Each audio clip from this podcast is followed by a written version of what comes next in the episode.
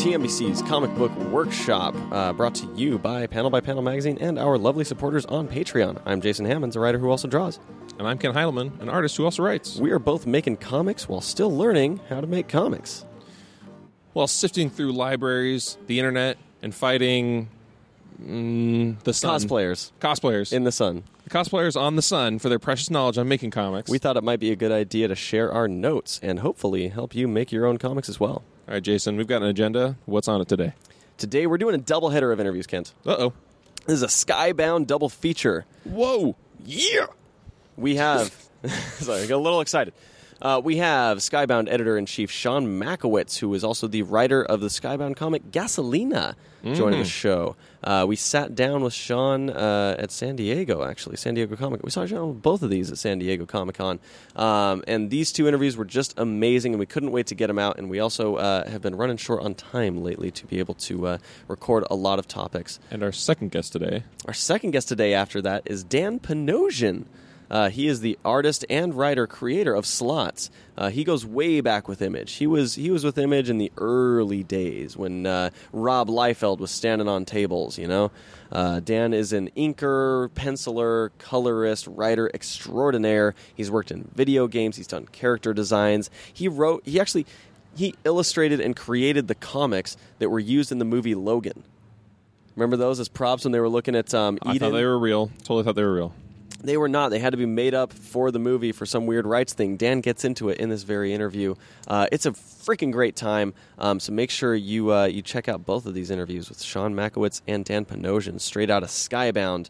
Uh, but let's uh, kick it off with Sean Mackiewicz.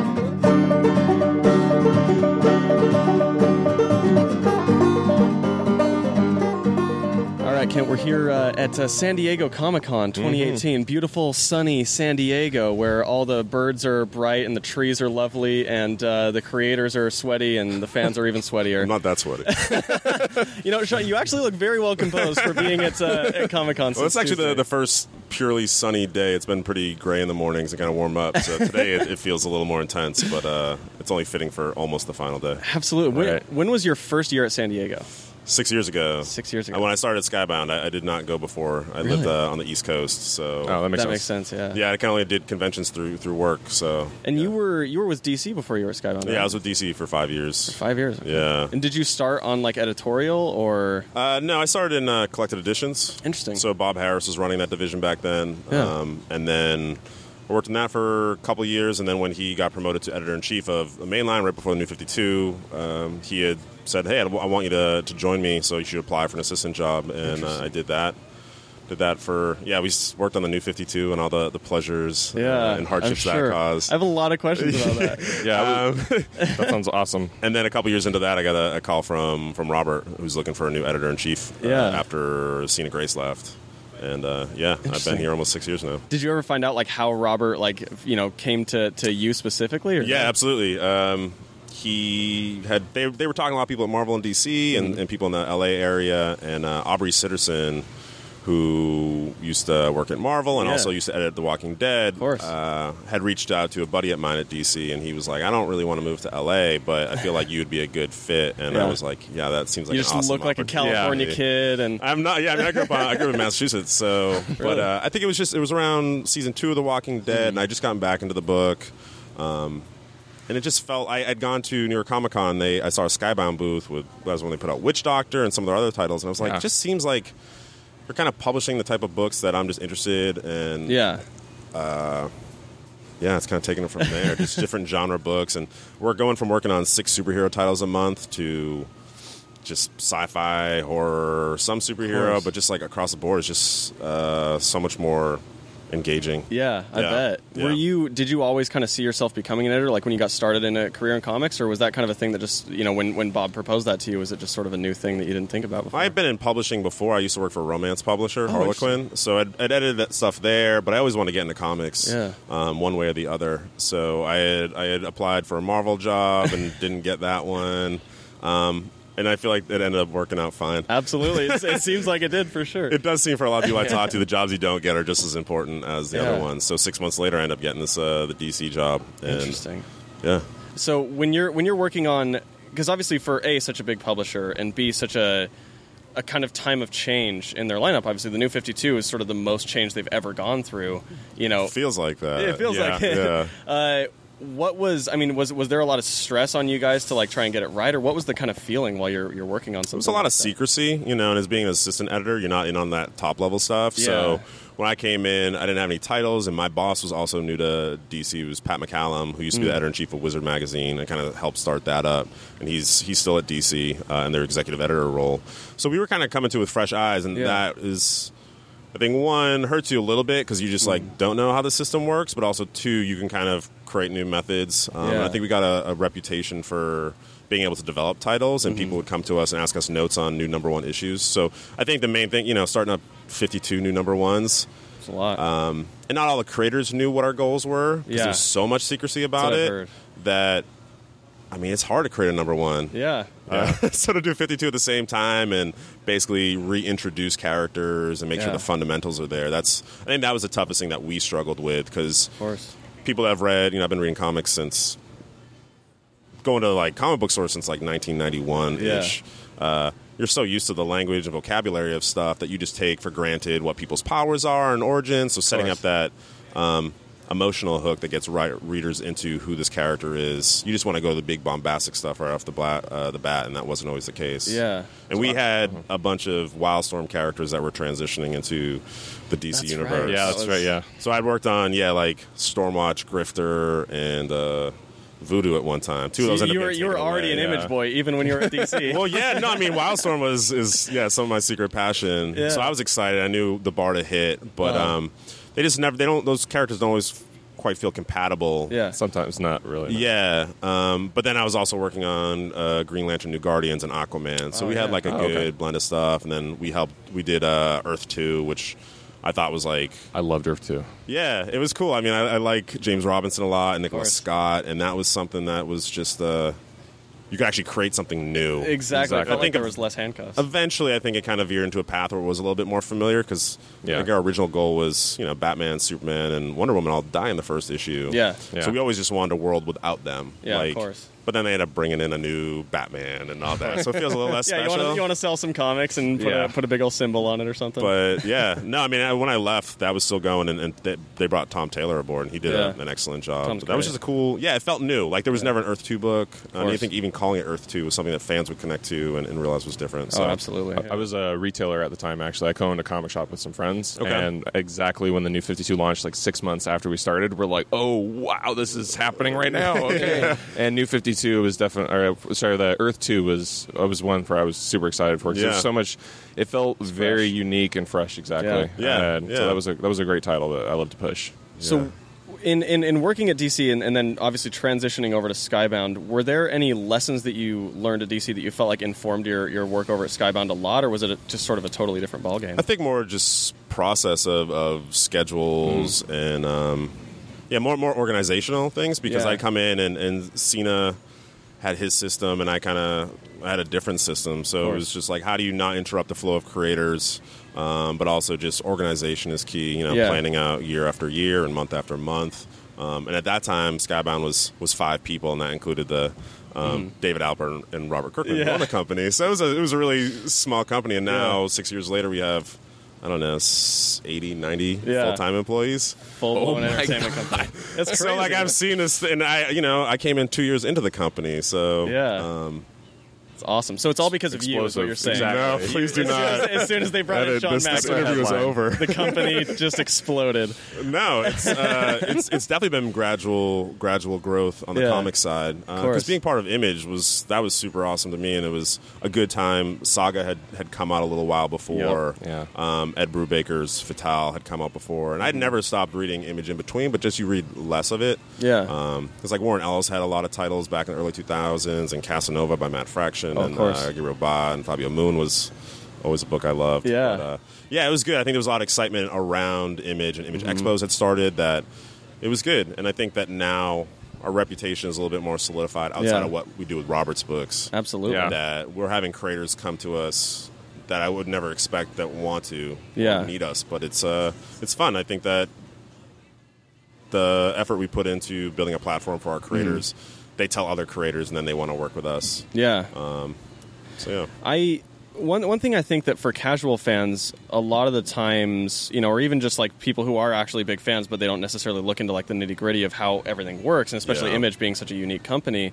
You know, what what I think for for the layman, like, what is the difference? And obviously, editorially, I think especially, like, what is the difference between a Skybound book and an Image and book, and why would a creator come to Skybound rather than just going to Image? I mean, a lot of our focus is on, um, you know, Image has the best deal. We're always very course. upfront Yeah. about that. But you have to do everything yourself. So for a, a newer creator, which is primarily what we focus on, Yeah. people kind of starting off their career, they may not be able to fund a book, and we pay uh, DC Marvel competitive rates, Mm. um, and also have access to full interactive film and TV, Yeah. merchandising, convention. So it's like it's it's something Robert said if you know if he was a creator coming into Image for the first time and couldn't fund a book, what would he want? Yeah. What what did he desire as a new creator? And we try to give that. Um, and it's not something where we force every new book into all these departments, but if creators are like, "Hey, I want to learn more about video games," we, you know, some of our creators have since gone on to write for some of our video games. So Yeah. we all we when we when we find creators we love, we want to make sure that they're employed and steady working, whether it's just one book, but also some side stuff. Yeah. Um, and that's part of the reason why when I I came up with Gasolina. I mean, one, I work at Skybound, so not to do it It was easy, it was easy to, to do a green light too. But sure. you know, knowing how the process process. Well, that's a no. It was not. no, not was that really? No. Okay, then I'm fascinated.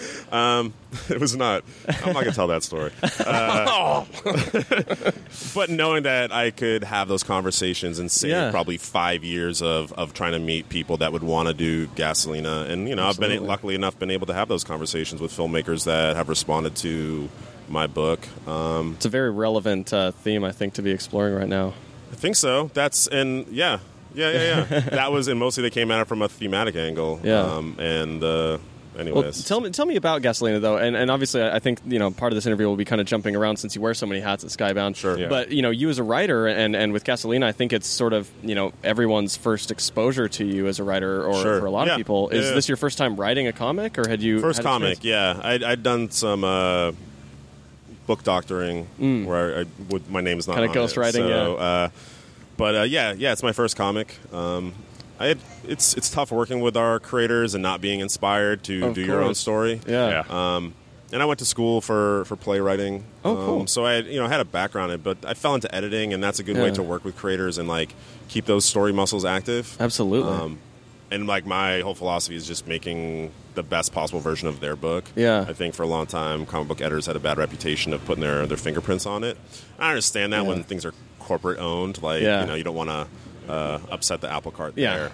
You don't want Superman breaking someone's neck or something crazy. But like yeah, that. so so when I actually the short version of how it came to be was I had this idea and I, I started writing it, and Mm. uh, the artist and co-creator Niko Walter, I'd met him at a convention, had hired him to do demonic, and I really love his storytelling. I think it's just it's really unique, and he's got some a little bit of Sean Phillips in there, but he's doing his own thing. And so I asked him what he wanted to do for his next project, and a lot of stuff that he talked about, he was like, I want to do like kind of ancient temples and monsters and like a western. I said, well, it's going to be modern day, but a lot of that stuff dovetails with, with Gasolina. And he was like, cool. So I paid him, knowing that if I brought it to Skybound, I talked to Robert about writing before, and he wasn't that keen about it.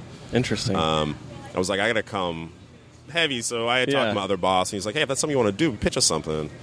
So I ended up writing three scripts, and DA had read the first one. Was Oh. like, cool, yeah, let's let me see more of it. Wrote three scripts, paid Niko out of my own pocket to draw the Wow. first issue, um, and then pitched it. And uh, Yeah. Robert got back to me pretty quickly, and he was like, "I dig it. Let's let's do it." Hell yeah. so, um, yeah, it was scary. I'm sure. You took a leap of faith. Yeah, it was really scary because he's got a high bar, and uh, Yeah. I've learned a lot about storytelling working with these guys. yeah. So And I- yeah, I'm sure. Like thinking about that, like pitching, pitching some, especially like when it's you know when it's creative work. Obviously, it's kind of raw. Like you're you're sort of exposing yourself a bit, and, Sure. and to like your own boss, I'm sure like feels a bit, a bit like more it's terrible, loaded, then you know? he's like, "Did I hire the right person Yeah, exactly. to edit my comic book line?" You're doubling down. And then also, as you put that book out, all your creators are like, "Oh, does my editor just want to write my stuff?" And I, I have good enough relationships with all my people that I don't think that they would come for that. yeah, but they're like, but it's a worry that you have. "What are they? Yeah, what are they? What is this guy thinking?" Yeah. So, um, the ones that talked to me about it like it. So- Some of it just I just uh, you know Yeah. yeah. It's like Daniel Warren Johnson, though. Every time you bring up gasoline, he's like, "Yeah, hey, so what? Anyway, what else is going Yeah, I don't want to do a variant Yeah. for that, Sean. But I I had a question actually Yeah. about uh, being both an editor and a writer for Skybound. When you're working on Gasolina, what's it like to juggle those two hats simultaneously? Is it do you have? Do, I mean, I go home. I do all that, all the gasolina stuff from home for the most part. At least the writing end of it. I mean, I'm far Yeah. too busy during the day to to write and carve out that space. But course. uh, my uh, associate editor Ariel, she's my editor on my book. Um, Oh, cool. the way that my I run my editorial group with her and John Moisan uh, is we discuss every book, whether we're a lead editor or not, just to get good feedback. We're a small group, Yeah. so um, and I, I enjoyed working with her and wanted to have a project that she could kind of cut her teeth on because she'd never worked in comics before, and it's like Wow. really took to. I mean, she's a huge comic book fan, Yeah. um, and get a different perspective on it. So, yeah, I do all that stuff at home. I'm Um, I'm curious too. When you're looking for new editorial staff, obviously you have a you know small group, but when you found these two, like what what are the things that you look for in, in an editor that, that kind of tell you that this person might be able to, to be you know an assistant editor and, and an editor someday? Well, with John, I, I had met him before. He used to work at Marvel. Mm-hmm. Um, so when we were looking to bring on a, a, a second full time editor that wasn't just a assistant, Mm-hmm. um, he had worked with a couple of my creators, and he also had some different tastes, and I thought could bring in some talent that he had worked with at Marvel. Mm-hmm. Um, and I mean, one of the first books he brought in was was Redneck. Oh hell yeah! So Nice. like it was like a really easy early vote of confidence. Of course.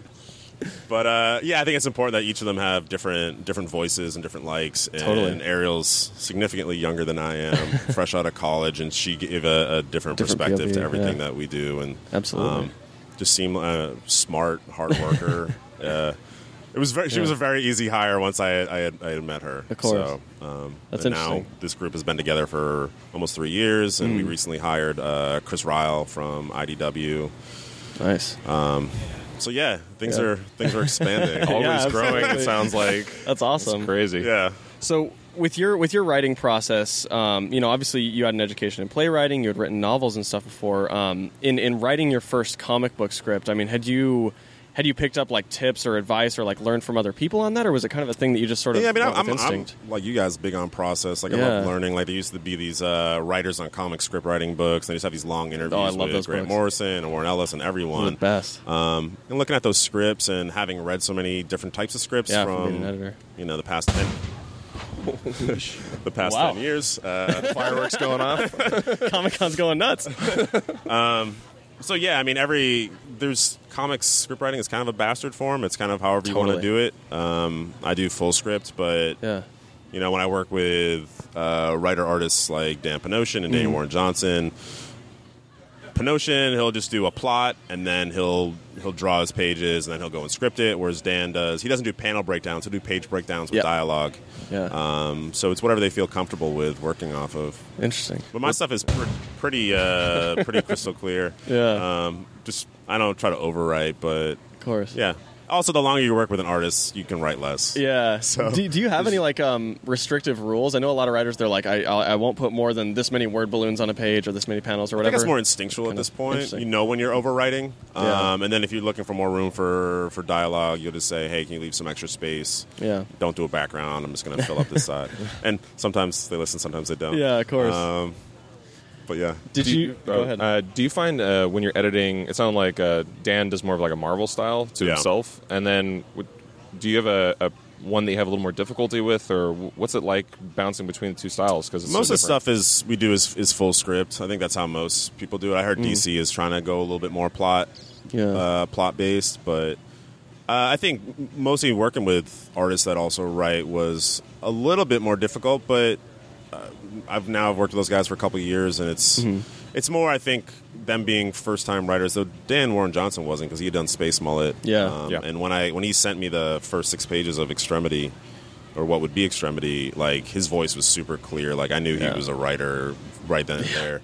He's kind of a unicorn. He is- I mean, he's a really pleasant, nice guy Totally. too. Yeah. Yeah. Which hasn't always been my experience uh, Yeah. outside, but um, yeah, I don't know. I think all of our books are so different. The worlds are so different that we Mm-hmm. a- approach each one into like completely differently. Absolutely. What what inspires you to write? Obviously, it, it kind of seems like with with Gasolina, and uh, you know, you can correct me if I'm wrong. It seems like the story kind of came a little bit from seeing news headlines and stuff like that, you know, or or at least inspired by that. Yeah, I guess stuff, I've been but- fascinated with kind of what's happened in Mexico with the Yeah. the narco drug wars. I think one probably from a kind of sensationalistic thing, but then also you digging deeper into it and realizing like culturally how this affects us and how we interact with that.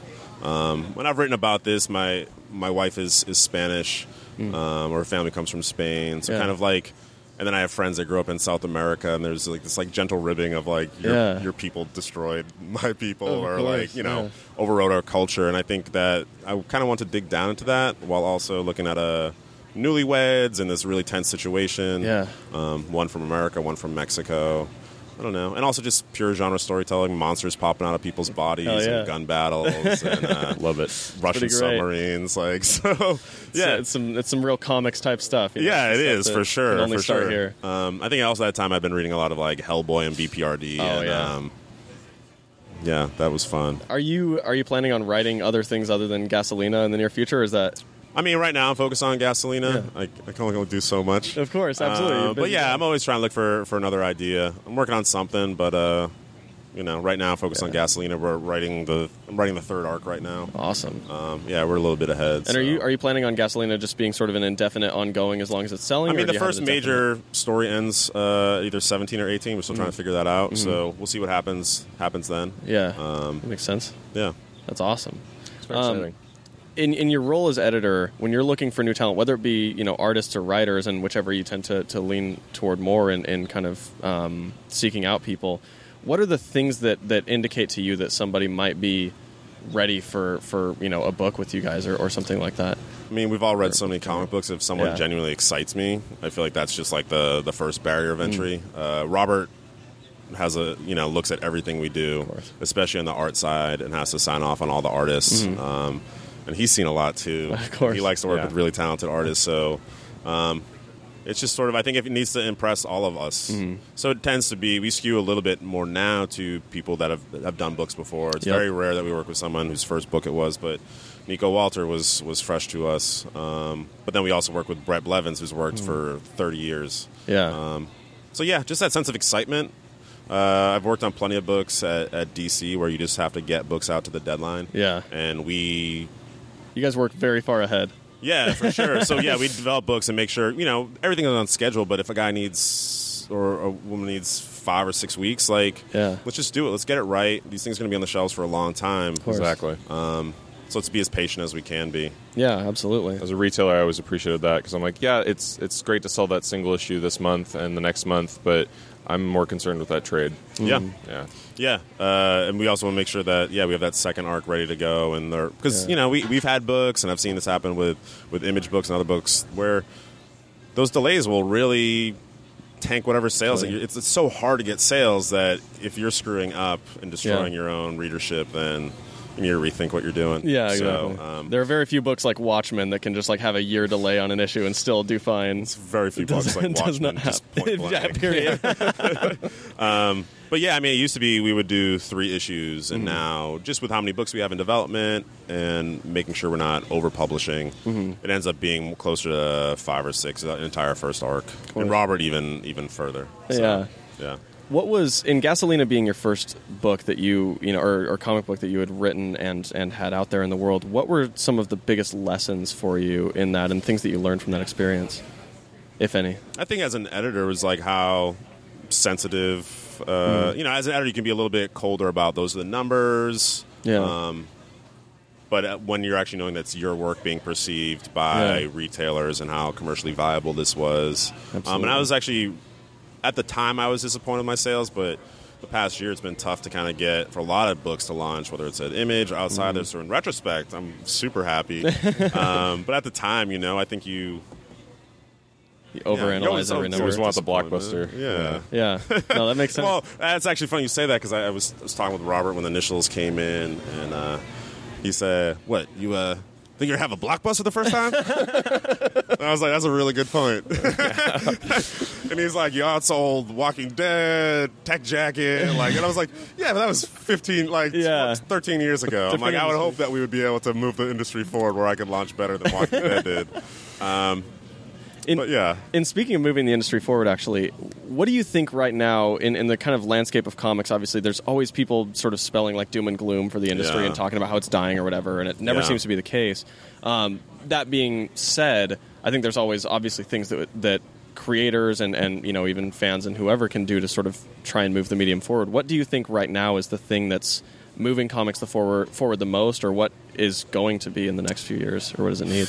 I don't know. If I knew that, I wouldn't, I wouldn't say it on this podcast. so. um, I mean, uh, we always just try to focus on telling the most interesting, uh, fundamentally strong course. stories. So making sure they're a new reader can pick them up and understand Mm-hmm. them, and they're they're probably a little familiar. Yeah. Uh, like Birthright, I feel like that feels a little familiar, but there's enough there that it's like, oh, this is just a completely new angle. So it's more like how we approach that familiar story and find a new angle on it. I mean, that's Um, what made Walking Dead so successful, I think, or part of it at least. Obviously, so. there's a lot of Yeah. factors, but it was you know it was a Romero movie, but it had this, this, and this. Yeah, and know, that's it kept I, I going. think and we use since we don't have a shared universe, it's more of a, a shared uh, style of storytelling throughout all of our books. totally. But I don't, I don't know what's gonna. you know, all I can do is try to work with the most talented people I can Yeah. and tell original stories. I think a lot of our focus right now is we have a lot of books aimed at an older crowd, whether it's Mm-hmm. even like T plus or mature readers books.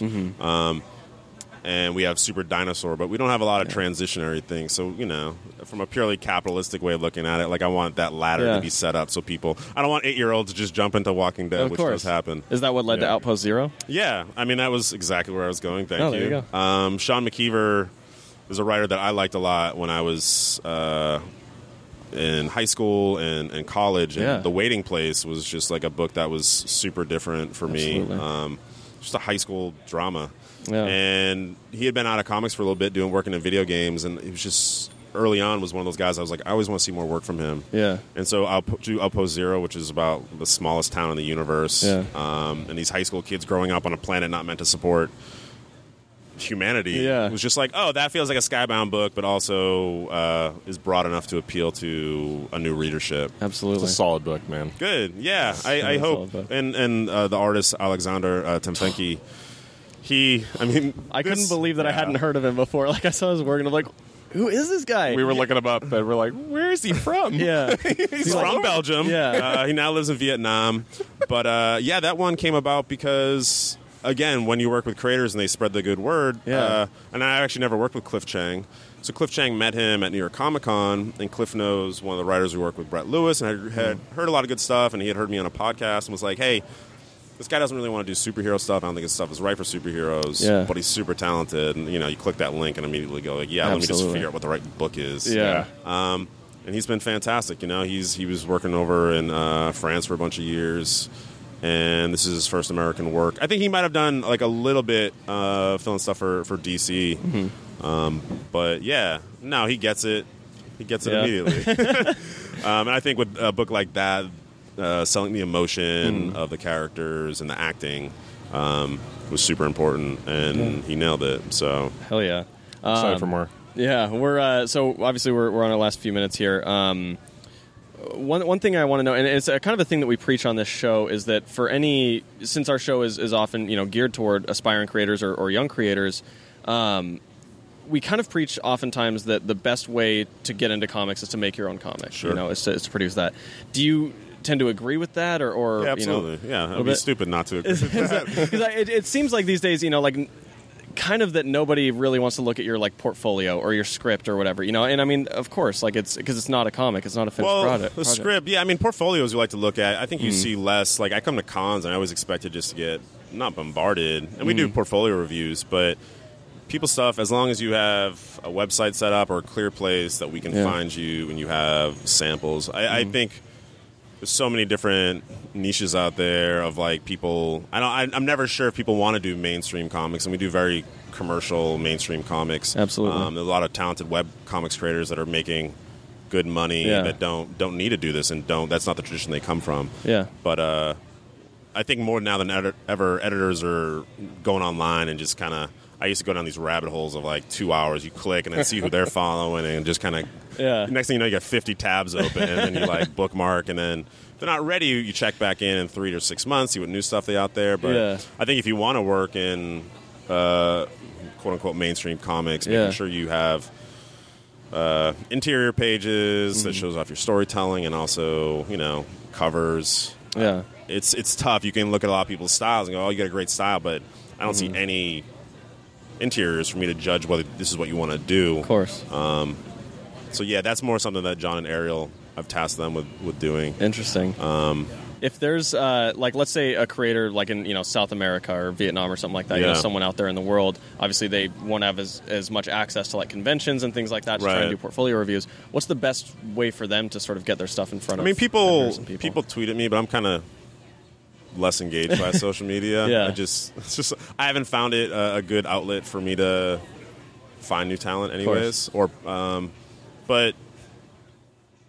I don't know. People people will try to figure out my email and they'll Yeah. send me stuff. Like I do read everything that comes my way, especially by artists. Of course. Um, but hitting people up on Skybound and, and sending links. I mean, we work with creators in Brazil and, like I said, Vietnam and Yeah. Spain and Croatia and England. Like it's that's just the industry now. People Mm-hmm. work all over the place. So uh, wherever you live is not shouldn't be a barrier for uh, for success. Um, and then obviously we're as we're wrapping up uh, for everyone to follow you personally, your work, whatever that mysterious new thing is you're writing. Uh, where are you uh, on on social media? I mean, I am sometimes on Twitter. Uh, You'll and- surface and, and Instagram.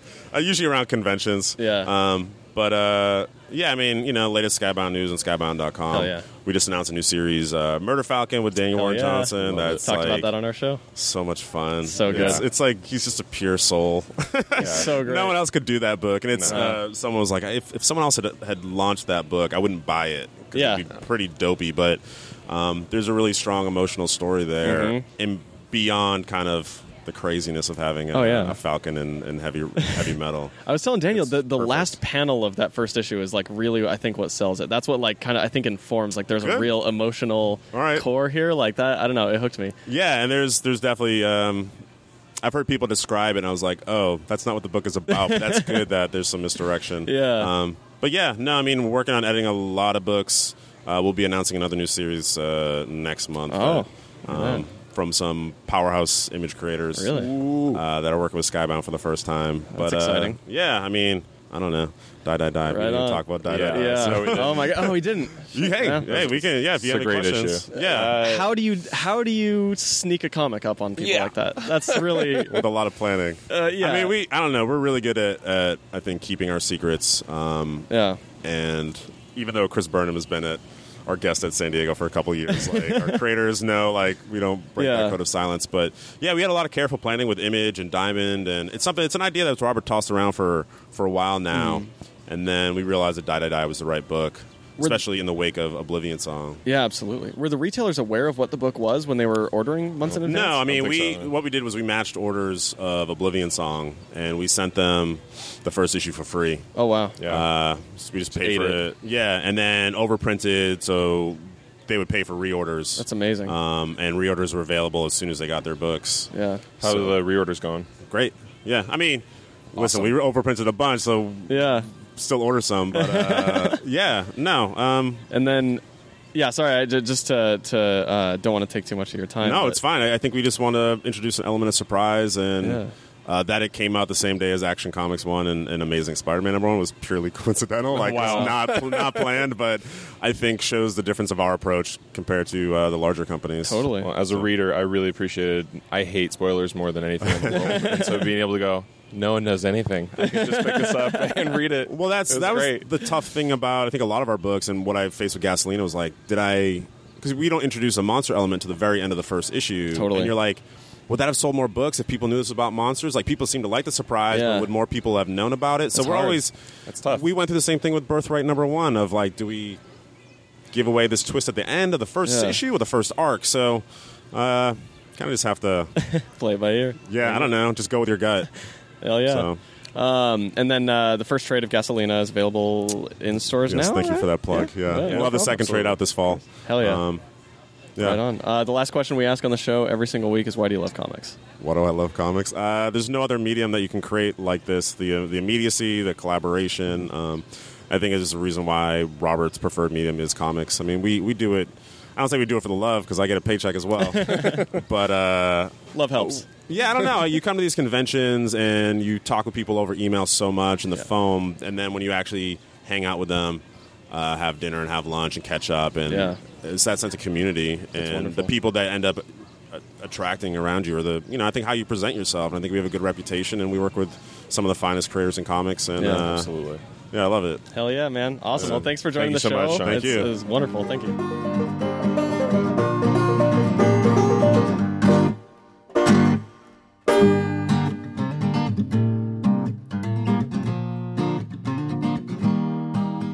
Thanks to Sean Mackiewicz for joining the show. We really appreciate you sitting down with us and hope you uh, join us again someday. Uh, Kent, it's time for some ads. And so, first, I'm going to ask you about a magazine. Have you heard of Panel by Panel? Yeah, I've actually heard of it. Oh, weird. It's weird that you would have heard of Panel by Panel. For anyone who hasn't heard of it, or for anyone who hasn't freaking bought it yet, make sure you go to panelxpanel.com and pick it up. You've got writers, artists, colorists, irate. editors, letterers. You've got everybody involved in the comic book process talking about angry. what they freaking do. So get on into it. Get into it. There's essays about comics and why people love them. There's there's people really like looking into what makes a comic book, an issue, a, a story arc beautiful. They're they're pouring out their love for this medium onto this digital page for panel by panel. It's wonderfully designed by Hassan Otsmane-Elhaou, who is also the editor in chief. Uh, it is just the most amazing magazine I've ever read on comics. Um, I, I could not recommend it highly enough. Make sure you go to panelxpanel.com and check it out. Eisner nominated. Eisner nominated. Don't freaking forget it. Ken, you've got a comic to tell me about. I created a comic. I did it. You did it. I wrote it. I drew it. Woo! I colored it. I colored it. I lettered it. You lettered it as well, yeah. I did all the things. You designed it. I designed it, and it's called Scariest and Screamforth. It's uh, all ages, young adult. Uh, if you're a kid, you should read that comic. You should. If you're an adult, you should definitely read that comic. Definitely. Uh, it's a free comic that you can read online at scariestandscreamforth.com. It's about three kid monsters in a monster town trying to solve a mystery. It's spooky cute. It's fun. It's got some twists and turns all over the place. And yeah, it's just a it's a hoot of a time. And if you know a kid who likes some spooky stories, just grab that link and share it on over to him. It's it's available online. So what are you going to do? You don't have to mail anything. Just shoot him a, an Instagram DM or a Facebook message or a Snapchat quirky thing or a or a, a music alley. Or you could uh, song. handwrite it on a piece of paper and snail mail it. There you go. Boom. Done. S- just write that link down on a piece of paper and they'll they'll find it. Uh, I wonder if that's a feature on like a Google camera that you can take a picture of a link and it'll do it. Anyway, uh, and the next thing we want to talk about is the Savage Land podcast. It's me and a couple of my friends hanging out. Talking about comics, that was a burp. Um, you can go to savagelandpodcast.com to hear more. We're just talking about everything we love. We're your best friends hanging out with you. If you already enjoyed listening to Jason talk about comics on this podcast, here's a great way to hear him talk about podcasts and that comic. Oh, yeah. If you can't get enough of this sultry voice. Uh, I flipped it. Absolutely. Hey, Kent, uh, tell us Jason. about the Patreon. So, uh, Comic Book Workshop is brought to you by our supporters on Patreon. And if you want to help support this podcast, you can go over to patreon.com forward slash TMBC Workshop. Boom. Kent? There, there's some tiers on there. You can go. There's a uh, lot of tiers. Go research There's some it. benefits. If you're three dollars or more, we'll shout, shout out your name at the end of the show, and you'll hear uh, a name shouted out at the end of this episode. Uh, let's get on into our interview with Dan Panosian, artist extraordinaire, creator extraordinaire, colorist extraordinaire. Send the episode on that way. Extraordinaire. There Let's you go. go, Dan. Let's let's hear from you.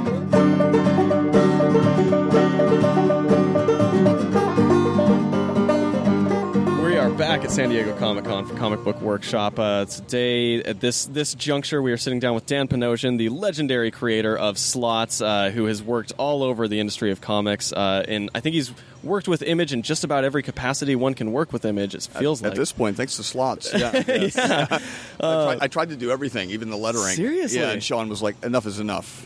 Got to put the foot yeah, down somewhere. Yeah, and we had Pat Brousseau doing that. Let's you know what, I that, that's actually I think a good a good place to start is your entire career. You started uh, at least I think you started as an inker. Is that is that In, in correct? comic books, yeah. When I was in high school, I was really into, and still am, like Dungeons and Dragons Yeah. and all the role playing games. So I started working for smaller role playing game companies, like Steve Jackson Games, doing Yeah. Nice. GURPS and uh, Traveller, uh, and a whole bunch. I mean, almost all of them except for TSR, okay. which was became Wizards of the Coast. Yeah, yeah. yeah. The big one. yeah. And so, starting as an inker, at what point did you, or did you always think, you know, like I that you wanted to, to Well, I was- transition into being an illustrator? Yeah, I always wanted to pencil, but um, you know, I thought maybe inking. I, Hmm. I had this misconception that like if I was inking, I would absorb the, uh, the, the penciling. Yeah. It doesn't, it doesn't work that way, sadly. Isn't it? Because yeah, your your your uh, illustration style. It's it's not like it's very Rob Liefeld like or anything like no, that. You and know? I went from like as a kid, I really liked um, well all things like Dungeons and Yeah. Dragons. So I was really into Savage Sword of Conan. And it was John Buscema, and, um, the black and white Marvel magazines, and creepy and eerie. But I, Yeah. it- that the ads in those magazines for X Men got me into that. And I'm sure. So later, um, I guess I was just starting to work at Marvel at '91. Hmm. Okay. and I was 21 years old, and that's when Jim Lee and Scott Williams and Whilce Portacio were really Yeah. taking off. So I instantly gravitated towards that. I loved Terry Austin, and it was kind of like a hybrid Yeah. of Klaus Janson and Terry Austin. So That's That's interesting. so cool. So when when you decided to to you know illustrate your first book, or I, I don't know if it was a decision or, or a recruitment or whatever, but when you illustrated your first book, um, how did you find that transition from from inking to, to penciling? Was there were there sort of lessons that you kind of had to learn? Uh, it was just brutal. Really? it was a brutal, horrible process. Interesting. How so? Because I was just a little bit, uh, you know, misguided in the sense that I Yeah. thought it would be a little easier. You know, even I would do because I could pencil a little bit, uh, not too well, but I, I I was good enough that I could take breakdowns and turn it, which they don't do too much. You Yeah. have breakdowns and then you turn them into finished art. yeah. And but a blank panel versus something that where something is roughed out in is a whole different world. Yeah. But I had convinced myself that, wow, well, I don't even need this other person. I could do this myself. Yeah. So the first time it actually happened, you know, was a little, you know, you freeze up like Yeah. stage fright. Absolutely. So it took it took a while. And Marvel editors would tend to, and, and DC would Mm. go, they'll throw them like a cover or a pinup or a small backup story Yeah.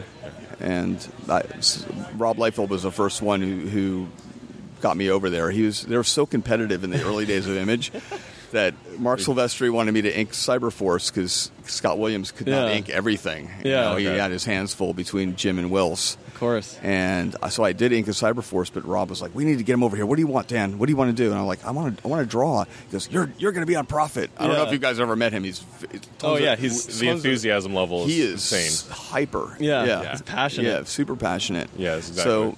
So yeah, he he made me an offer I couldn't refuse. Of course. because that's the way they they operated back then. So you're saying that you were kind of the reason that Marc Silvestri and Rob Liefeld ended up having their big blow up, and, and no, uh, I'm sure there's so I, I, I sincerely doubt that. There's Yeah. so much going on. I don't know how. I mean, they're like with Todd. There, he Rob, Rob really looked up to Todd as Yeah. kind of a role model, and, and. Todd was kind of a maverick in the sense of how he ran his even his ran his business. Totally. I mean, real smart guy. And, He was- yeah. But Rob is just ambitious and driven. So What were what were those early days like with uh, with Image, especially obviously with how competitive it it, was got? crazy. I mean, I was I was really really young. Yeah. But I had been in. I couldn't say I was a veteran, but I, when I got into the business, I I never turned a job down. So I would ink up to four books a month.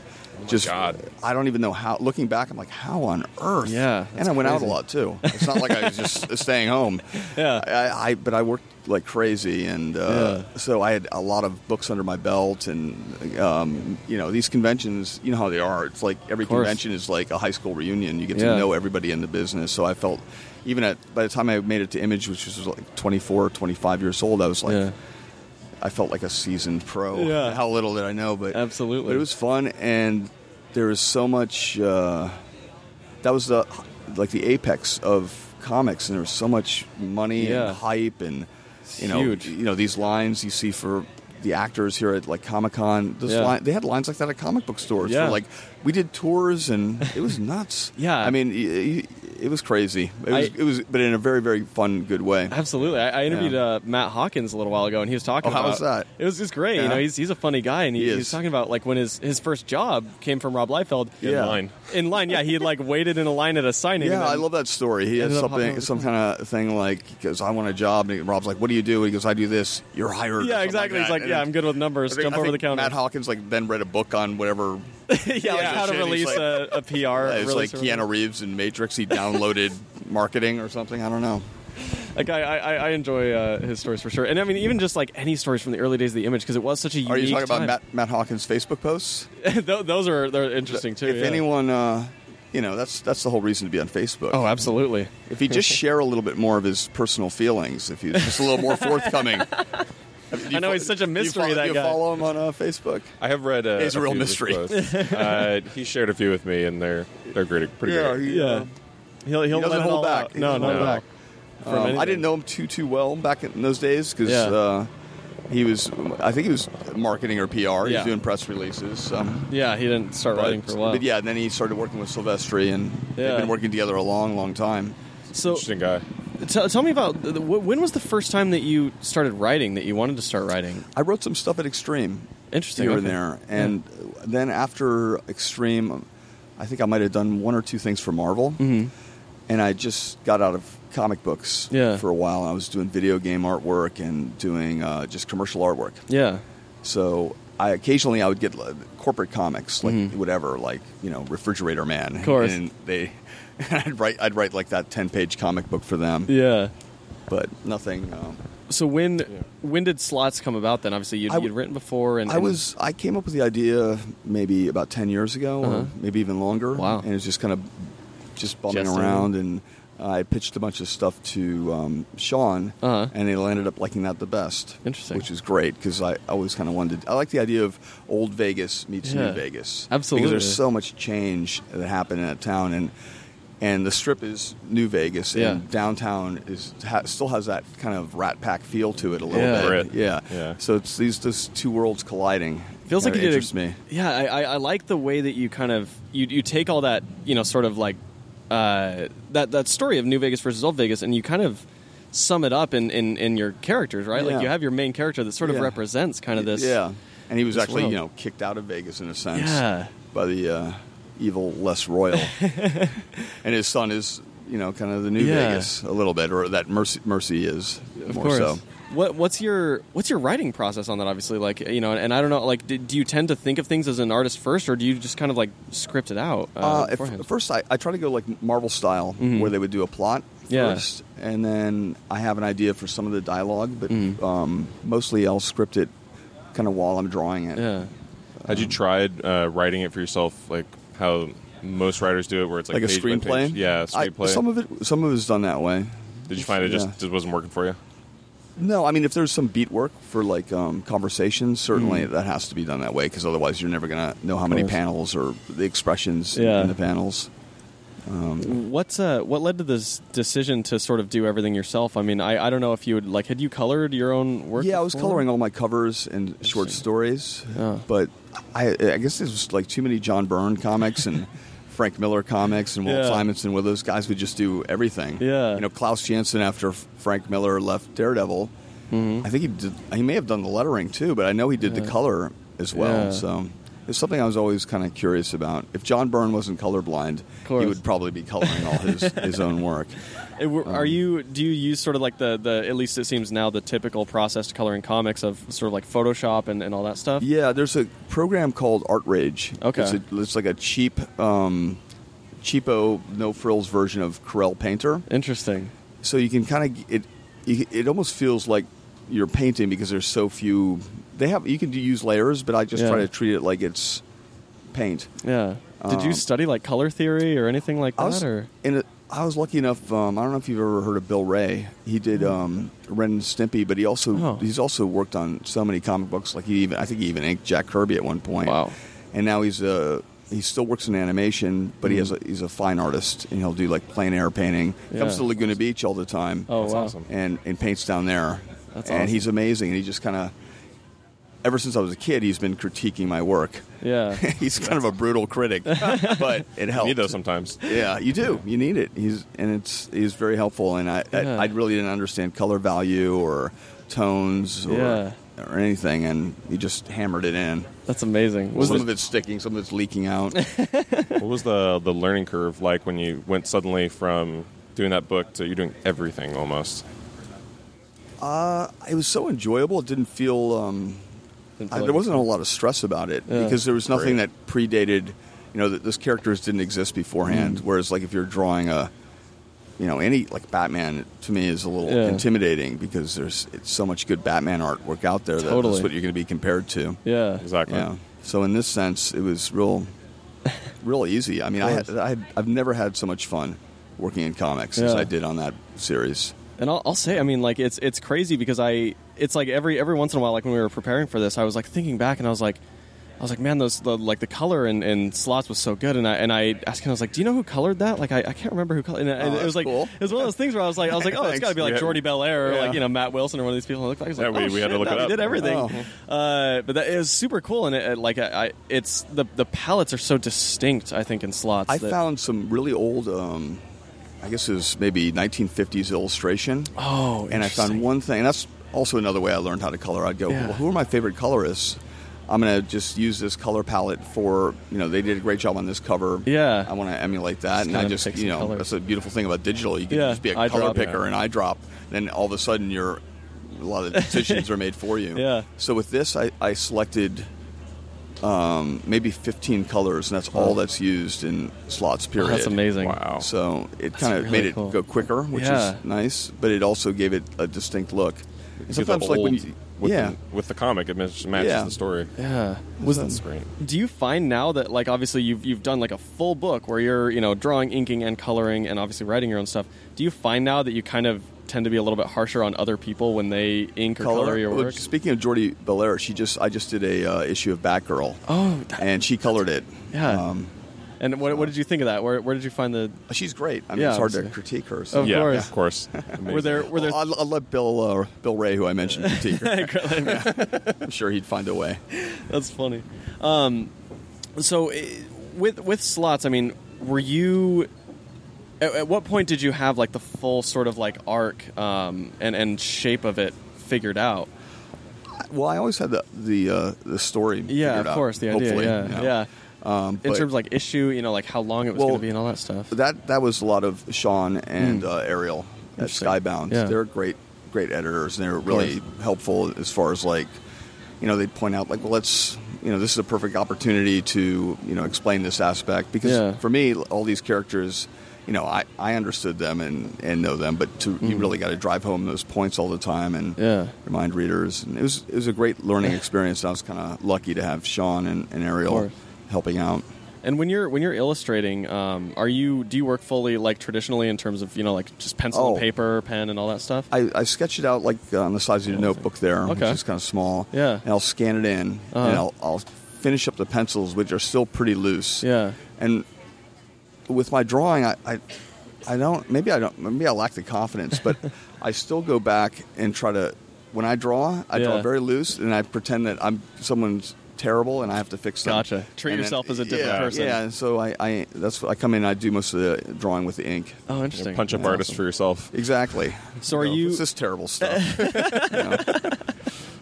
So so basically, you're you're doing a loose drawing, scanning it in, sharpening up the pencils, and and, then I print out the Print pencils, out. and then Oh. I um, ink it traditionally. Interesting. And are you using And like then- brush pens? Yeah, what's your or- go- yeah, I'm using stuff. using brush regular br- brushes like a Raphael. Okay. And for the detailed work, there's a um, Kuretake. Uh-huh. It's a PK210. Look at you. Everybody Know the asks what it is. Yeah. Yeah, but it's you can get a razor uh, sharp line with it. Uh huh. But you can also get you can press it down; and it gets very bold. So it's like a really very reliable Hunt 102 It's awesome. crow quill. And do you use because I've noticed I feel like in a you know and I'm, I'm like trying to remember now. Do you use like a zipatones and, and different things I like used that? to. well? Yeah, I mean, I, I use it now. It's all digital, but at- Gotcha. when I started at Marvel Comics, there was just drawers and drawers of it, Yeah. and so you could just go in. And uh, John Romita's wife was in charge of the bullpen. She was like the den mother of everybody, and she'd go.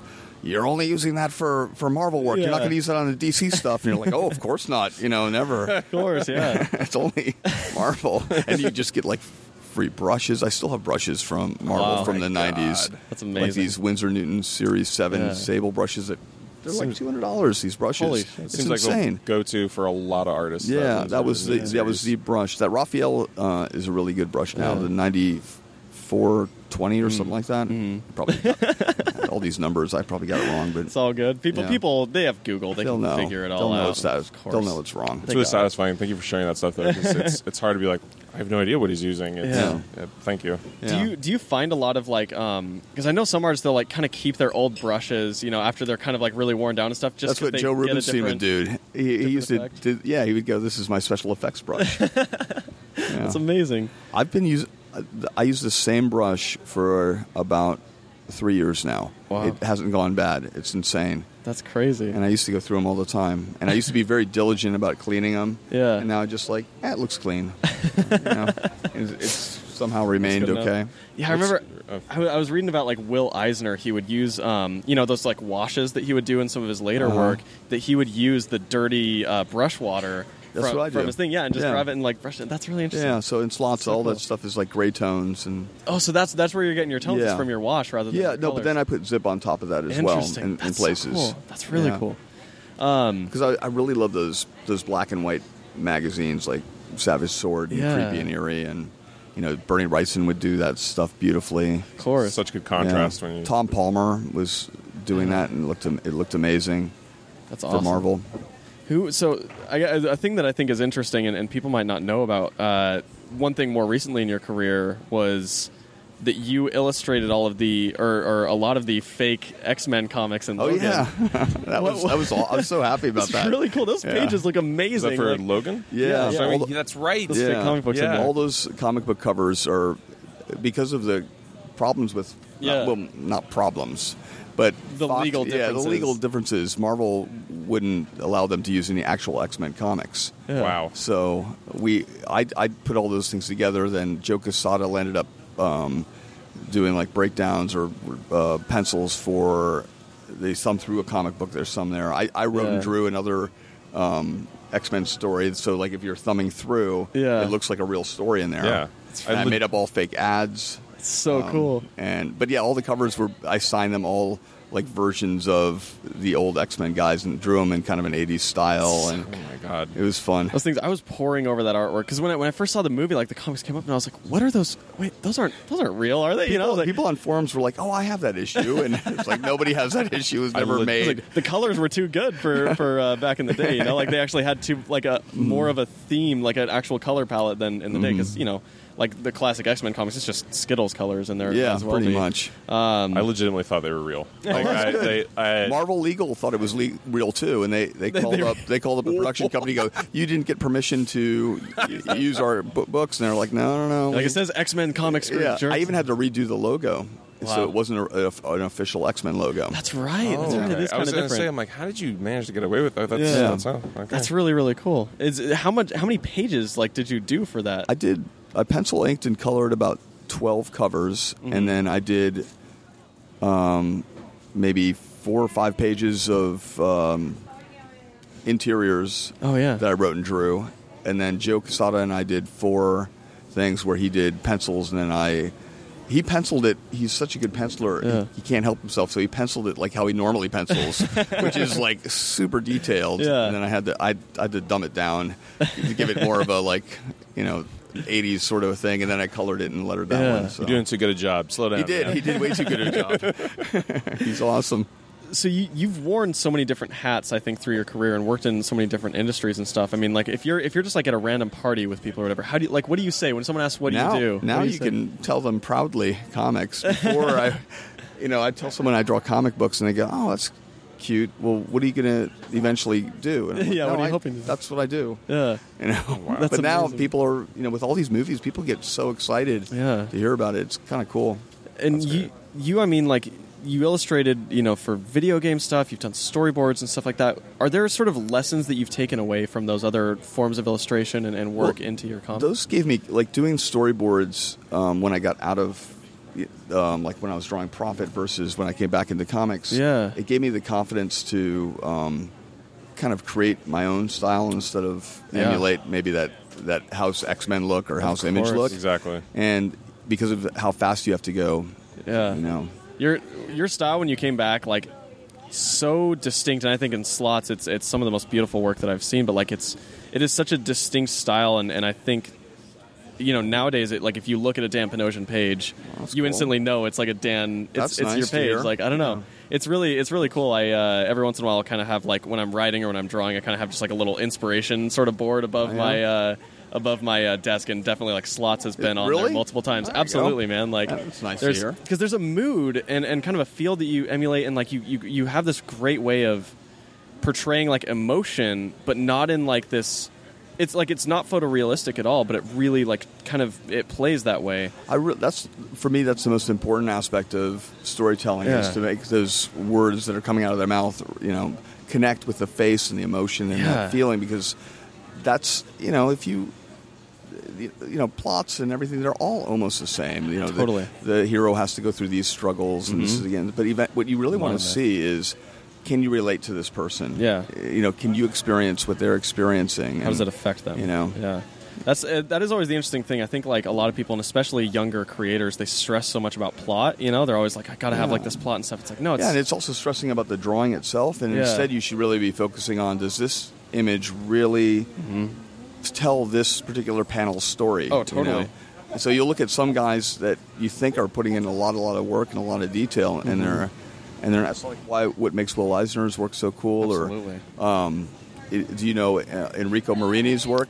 He does. he He's do? doing that new book for DC, um, the Batman stuff. oh, oh, oh, yeah, yeah. He did Yeah. the um, he's the European artist. Yeah, did, so um, he, he's like one of the top European artists. amazing. Uh, he's a whole bunch of stuff. He's probably most famous for Scorpions. yeah, And, but it looks like it's super detailed. But Yeah. you start inspecting it, it's like a uh, hybrid of like almost Disney in a way. It's like an adult Disney movie. yeah. He kind of tricks He- yeah, tricks your mind into thinking he's it's brilliant. He's a brilliant so artist, cool. and he he does all the lettering, coloring, Yeah. drawing for his his work as well.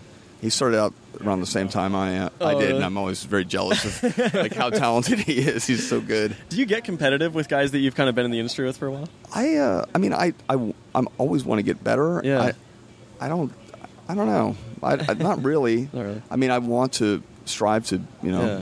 be as good as you know some of my art heroes. Of course. But Who was your like biggest? Uh, I mean, obviously, you know, you talked about like Jim Lee, Whilce Portacio, and some of those people. Like, do you have like sort of these big influences that'll still influence you? Yeah, now? I think John Buscema is Mm. probably, and I really like um, like Mort Drucker. Yeah. from from uh, Mad Magazine. absolutely and really good. That, kind of comes comes through there. Wally Wood. Yeah. and, and of course Frank Frazetta. yeah, Because Frank Frazetta kind of had a whimsical, you know, it's realistic looking, but Yeah. it's also Atmosphere. very fantastical. and- yeah, and, and the characters, like you were talking about, they're, they're when they're moving, they're really Yeah. moving, and the, the you know you can see a lot of raw emotion in Yeah. their faces.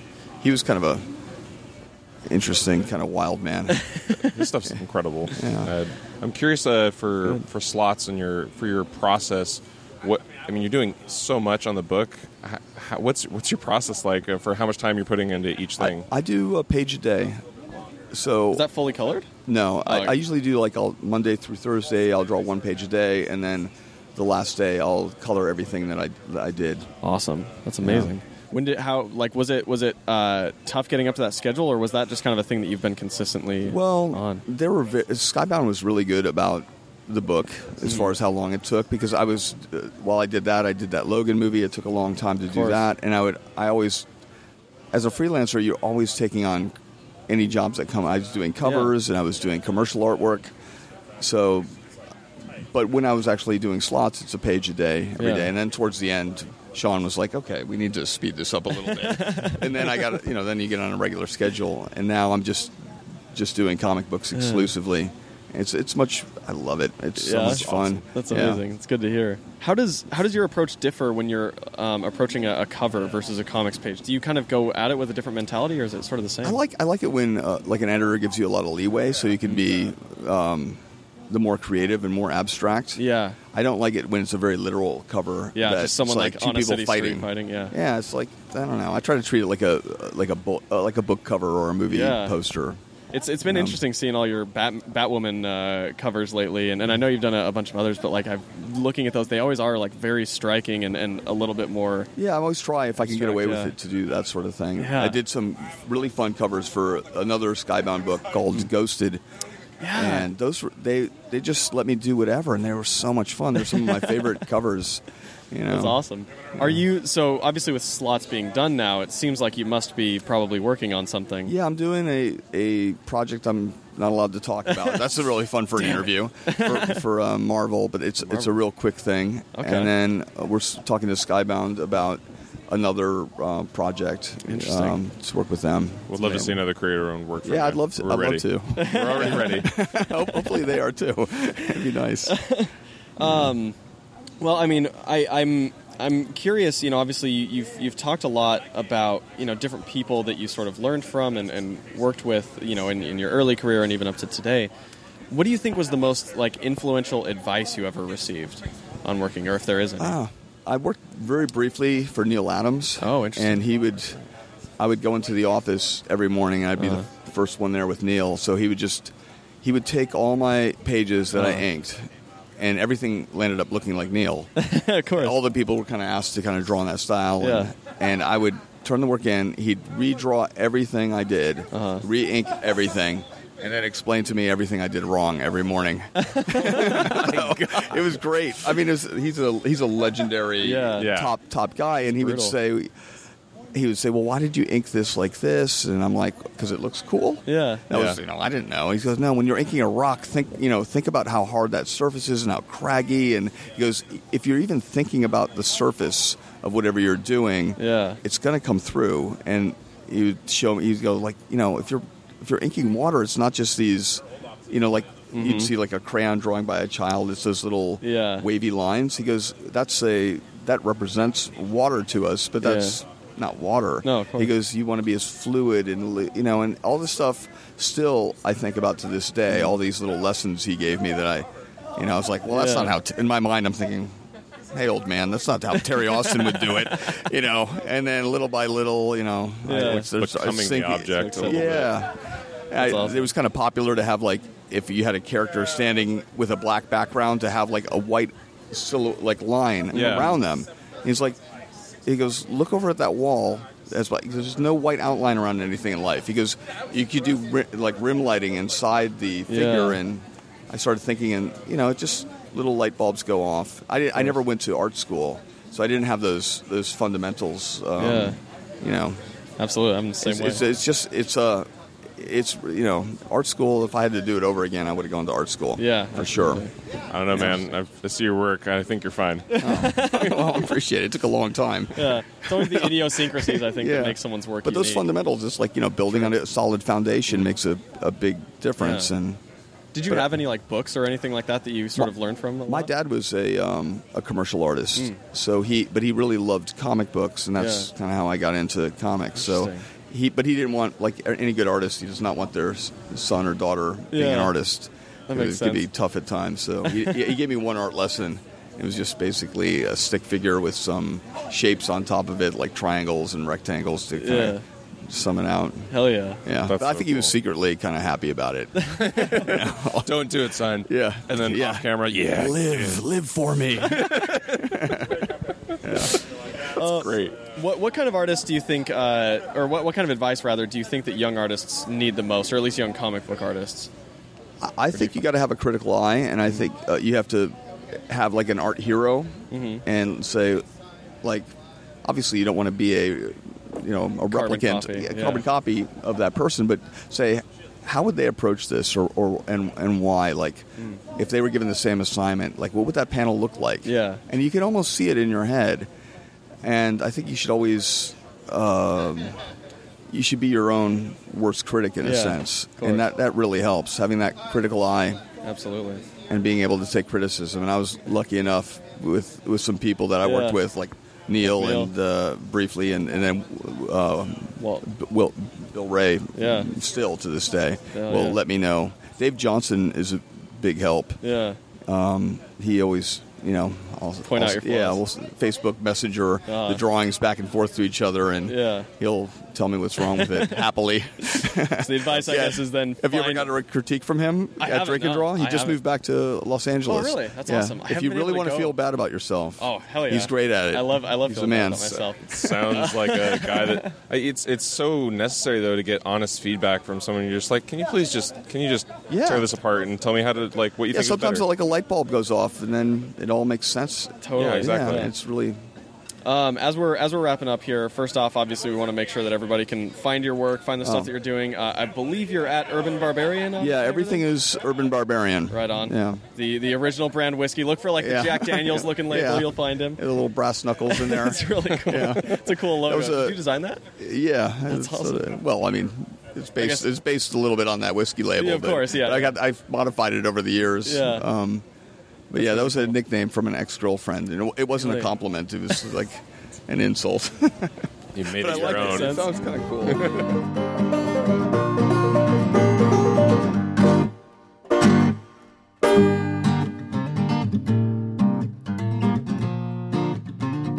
All right, and we'd like to thank Dan Panosian for joining the show today.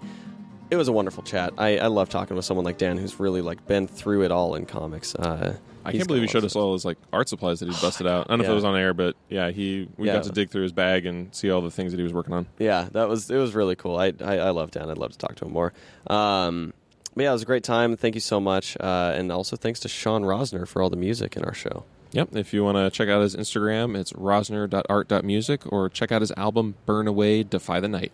We want to remind you to uh, leave your ratings and reviews on iTunes because we greatly appreciate them, and we will read them out at the end of every single episode as long as you leave them. And for our patrons that are patronizing us, Yes, Melody Muth, thank you for being so patronizing. thank you, thank you, Melody. You are awesome. You're amazing.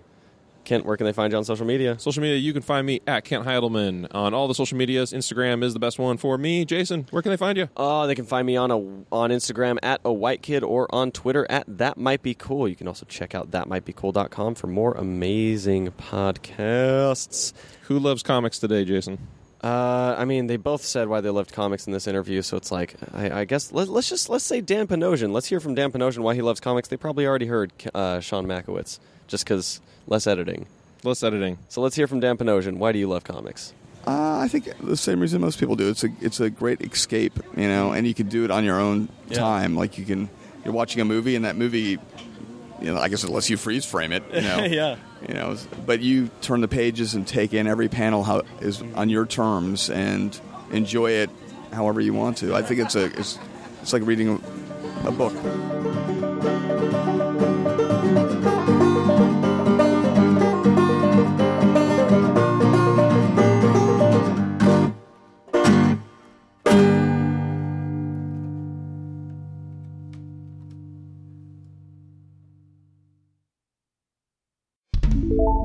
That might be cool.com.